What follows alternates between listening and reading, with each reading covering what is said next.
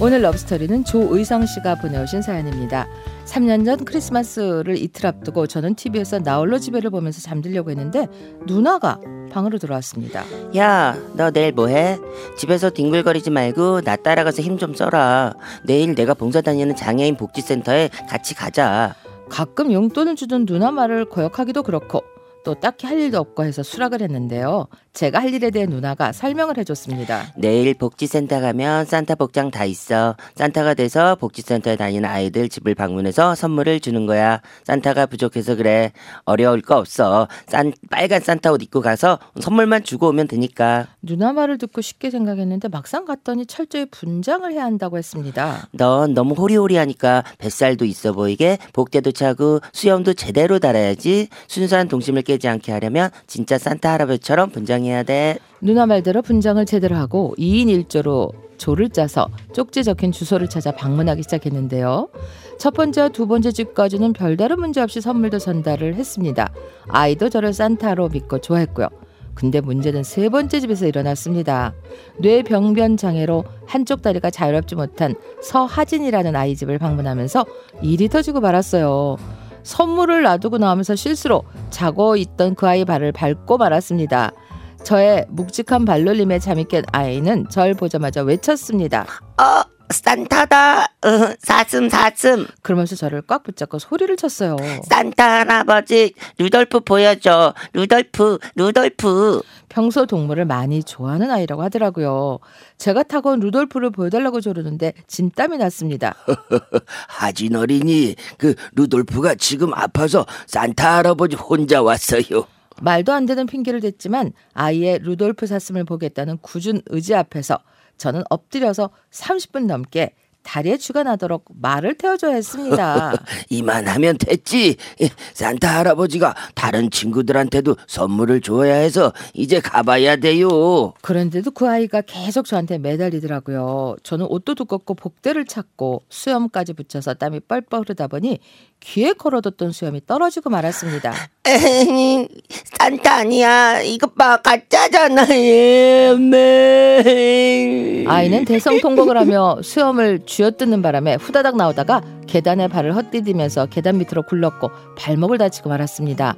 다음날 반깁스까지 하며 절뚝거리며 걷게 됐고 그냥 집에서 잠이나 잘 걸 후회하고 있었는데 낯선 번호로 연락이 왔습니다. 저 혹시 기억할지 모르겠는데 지난번 크리스마스 때 와주신 서하진 어린이 이모예요. 다치셨다는 얘기 들었는데 너무너무 죄송하고 걱정돼서요. 산타 할아버지가 가짜라고 울면서 붙잡아서 저를 깁스까지 하게 한 하진이란 아이 이모였어요. 그날 정신없는 와중에도 아이 엄마 옆에 있던 여자분이 참 예쁘다고 생각했는데 바로 그 이모였습니다. 언니가 직장일로 바빠서 저한테 전화 해달라고 부탁했어요. 병원비하고 식사라도 대접해 드리라고요. 아, 아닙니다. 제- 제가 부주에서 다친 건데요. 뭐 아, 괜찮아요. 아니에요. 제가 찾아갈게요. 우리 조카 때문에 다치셨는데 죄송해서요. 직접 저희 집 근처까지 찾아- 찾아온 그녀와 밥을 먹으면서 얘기를 나누다 보니 얼굴도 예쁘고 마음도 너무 착하고 천사가 따로 없더라고요. 그런데 오히려 그녀는 저에게 계속 착하다고 하는 겁니다. 아유 크리스마스 이브인데 아이들을 위해서 그렇게 산타 봉사도 하시고 참 훌륭하시네요. 아, 아, 누나가 봉사 활동하는 곳인데 저에게 부탁하더라고요. 저도 마침 만날 여친도 없고 그래서 하게 된 건데 사실 저 초등학교 3학년 때까지 산타 할아버지가 있는 줄 알고 엄마와 빨간 양말을 벽에 걸어놓고 기다리고 그랬었거든요. 그동안 잘못했던 거, 엄마 말 안 들었던 거, 숙제 안 하고 오락실 갔던 거 다시는 안 그러겠다고 산타 할아버지한테 생각하면 서 빌었어요. 그랬어요? 어 정말 순수한 어린이였네요. 산타 할아버지 저 스카이 콩콩 꼭 갖고 싶어요. 하늘을 날 것처럼 너무 신날 것 같아요. 하고 이 소원을 빌고 뭐 산타 할아버지 기다리다가 잠들었던 게 아직도 기억이 나거든요. 몸이 아픈 아이들에게 선물도 주고 좋은 추억도 주고 그런 뜻깊은 기회인 것 같아서 했는데 이렇게 발만 다치고 아, 제대로 못한 것 같아요. 아니에요. 정말 훌륭하셨어요. 그녀와 대화를 놔두고 식당에서 나오는데 그녀가 봉투를 내밀었습니다. 저 이거 큰 돈은 아니지만 병원비에 보태세요. 너무 죄송해서요. 아, 잠깐만요. 저 이걸로는 안 되겠는데요. 아 부족하시죠? 잠깐만요. 제가 은, 은행에서 돈을 조금 더 찾아. 아니요, 아니요, 아니요. 돈은 괜찮고요. 제가 발이 불편해서 집에만 있어야 돼서 혹시 시간 되실 때 오늘처럼 이렇게 밥 같이 먹고 그러면 안 될까요? 아, 네. 아, 그렇게 해요. 저도 좋아요. 부끄러운 듯 그녀가 얼굴을 붉혔고 그 뒤로 몇 번의 만남 끝에 저희는 사귀게 됐습니다. 크리스마스 선물처럼 그렇게 그녀의 사랑을 얻게 된 거죠. 그런데 사귀면서 느끼는 건 제가 그녀에 비해서 너무 부족하다는 겁니다.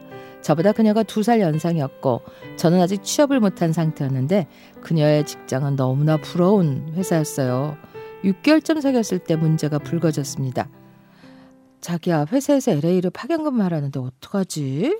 나, 나 정말 열심히 하고 있어. 올해 안에 취업을 꼭 하려고 하는데 저 기, 다려 주면 안 될까? 음 나한텐 사실 기회인데 가는 걸 미루라고?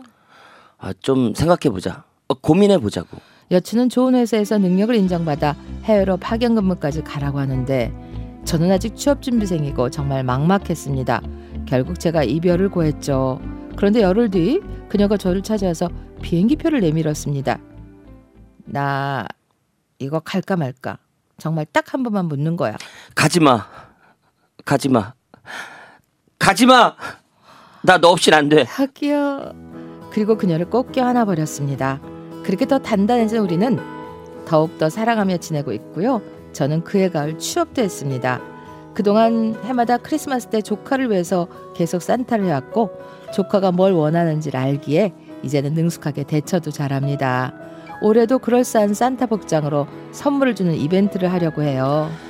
언제나 주위를 살피고 가족을 위해 사랑을 베풀 줄 알고 나에게도 늘 행복을 주는 보라야. 너로 인해서 겨울이 행복하고 크리스마스가 설레고 기다려져.